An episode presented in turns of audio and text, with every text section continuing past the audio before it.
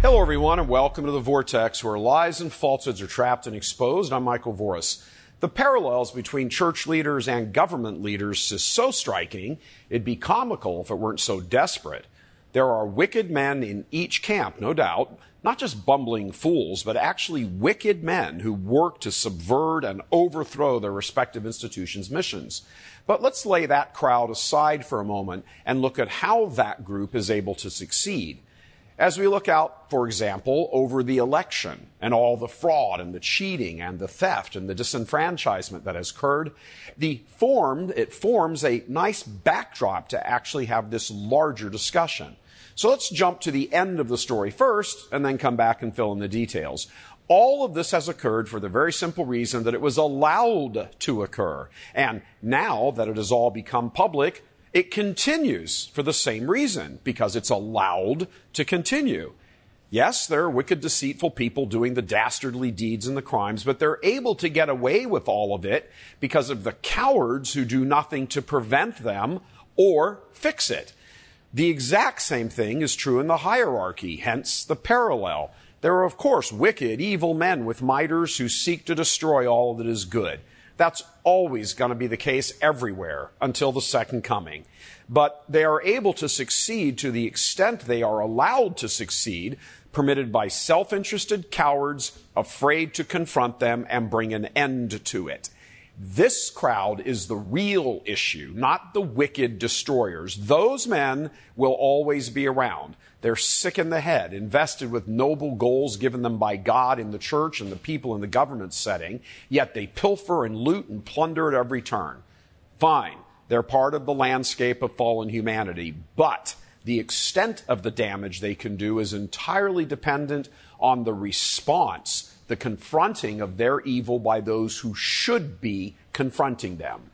In 2002, for example, when the news broke out broke wide open about the homosex abuse going on in the church and more importantly, the cover up. More importantly, the cover up. The leaders promised they would fix it.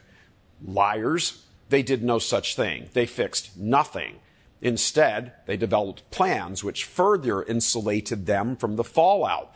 A plan designed by the most notorious offender among them, Theodore McCarrick, who many of them knew the truth about.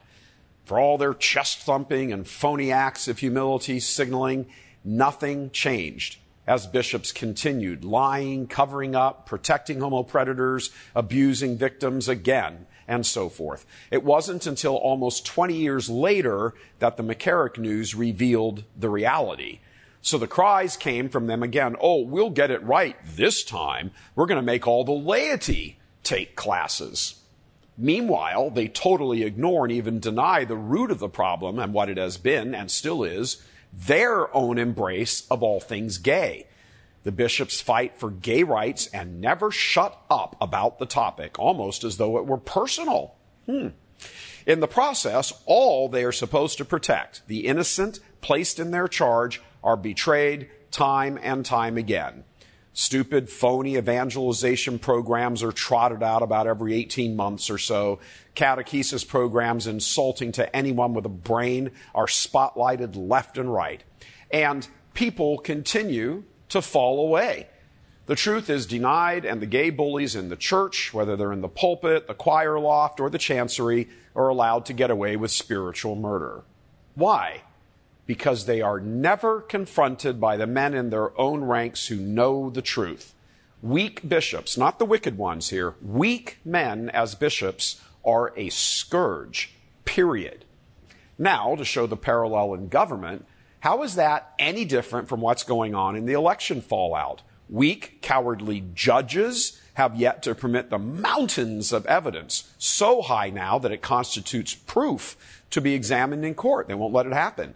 State legislatures refuse to exercise their constitutional duty. It's a duty to reclaim their authority and reverse the scam of certifying a fraudulent election in the respective states and voting for a slate of electors that pretends all is good.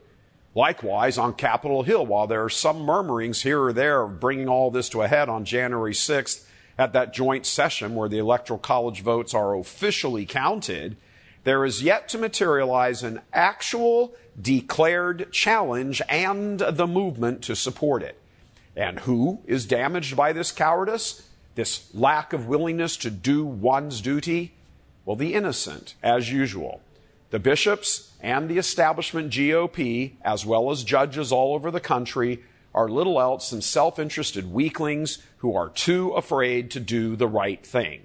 And the reason they are afraid is because they know they may have to pay a personal cost from being busted down by Pope Francis if, if, you're a bishop and his Marxist Vatican, to having Antifa show up at your posh house in the wealthy suburbs some of these uh, political leaders live in, to being excoriated by the Marxist media. They're going to have to pay if they do the right thing. Whatever the reason, none of them excuse their cowardice and their self interest. The reason leaders enjoy so called privilege of power is so they can exercise that power in defense of the little man, the innocent, whether it's in the church or the nation. Yet most of these cowards are so well insulated from their own selfish actions that they never feel the consequences of them. Take, for example, the shrinking church. As chancery staffs are laid off and parishes closed and all that, do you seriously think the bishop is impacted personally? He doesn't lose his health insurance, his cleaning ladies, his secretary, his food, his car, his house. In fact, from his personal standpoint, not a thing changes. That's one reason they never do anything about anything. They never feel the pain or suffer the consequences of going along with the evil, at least not in this life, they don't.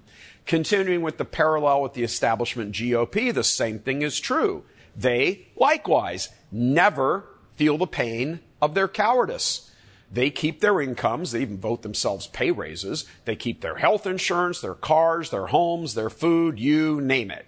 Weak leaders always insulate and protect themselves, never getting the dirt or the scars of battle on them.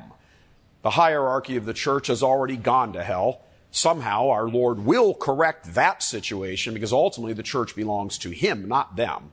How He will do this is certainly a mystery right now, but He will do it because He promised the gates of hell shall not prevail. And I will dwell with you all days, even unto the consummation of the world. But shifting over to the GOP establishment, established in their cowardice and greed, no such promise exists, which of course extends to the entire nation. God has invested himself personally in no earthly power. If they follow his will, they will endure. When they cease, they will be destroyed. It's just that simple. But for the moment, the bishops and the GOP establishment are like two peas in a pod, indistinguishable except for the miters. Cowards, the lot of them. Judges, senators, congressmen, bishops, they might as well be called cheats, liars, murderers, and thieves. It's the innocent who will pay first for the crimes of these men, the people they will not protect as they are sworn to do. Tens of millions of Americans know this election was stolen. If the Marxists do get full control, they will have to set about destroying those Americans. They can't allow them to agitate for four years like they did for Trump's first term. All their weaponry, and it is considerable, will be turned directly against the innocent, truth loving Americans who only want justice in this election because all future elections are now in serious jeopardy. Likewise, all innocent, truth loving Catholics also only want justice now in the church. The true faith being preached because the future of the church in America is in serious jeopardy. And one last striking parallel the purge. If you don't think a purge is coming of the innocent, if the Marxists get control in D.C., well, then you're high or you're dead. Do you really think the cowards who let them seize power will then step up and fight for the innocent? Get real. But there is a comparison again with the church, that parallel. The wicked Marxist bishop gang has seized control again, thanks to the cowards, and they have already initiated their purge. Ask any faithful priest who dare to pen open his mouth and preach the truth. Ask him what happens if you don't toe the party line. There's a reason St. John puts cowards at the top of his list when he's talking about the order of the damned, who will go into hell first. It is the cowardly establishment which has brought both church and country to ruin. They truly are two peas in a pod. God love you. I'm Michael Voris.